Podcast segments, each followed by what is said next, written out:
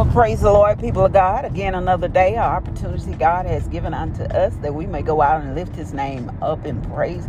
He allowed our eyes to come open, and that's a blessing.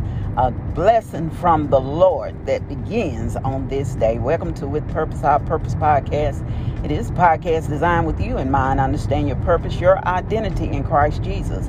For we have to know who we are and to whom we do belong in such a time as this. God has got us.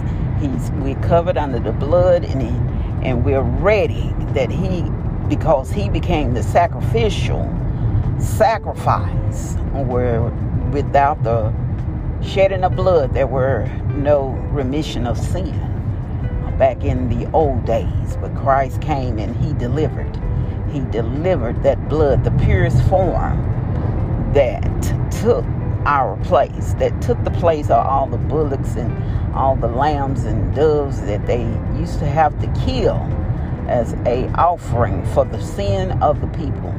Jesus made himself the ultimate sacrifice. And then he said it was finished. It was all over and done with. And now we that have accepted him as our Lord and Savior in our life, we have now become covered by the blood of the lamb. When jesus died that veil split.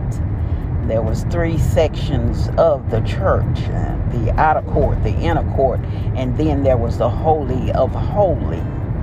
The holy of holy was the place that god set aside that his spirit would meet uh, the prophet during that time. The people would come and they would enter the outer gates where they had to come and wash their feet from their traveling to get to the church and prepare their heart to receive the word in the inner court.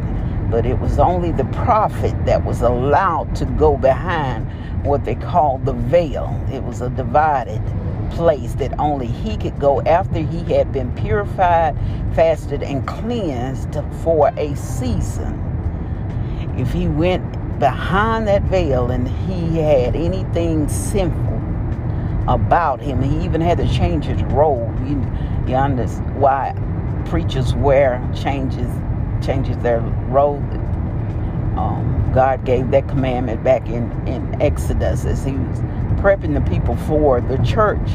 He told the prophet, You have to uh, adorn yourself in raiment. It was a ritual. That's where we get religion from it was ritual, rit, rituals and tradition that was done in order for preparation to have church, what we call church, but it was worship to go and worship before the Lord.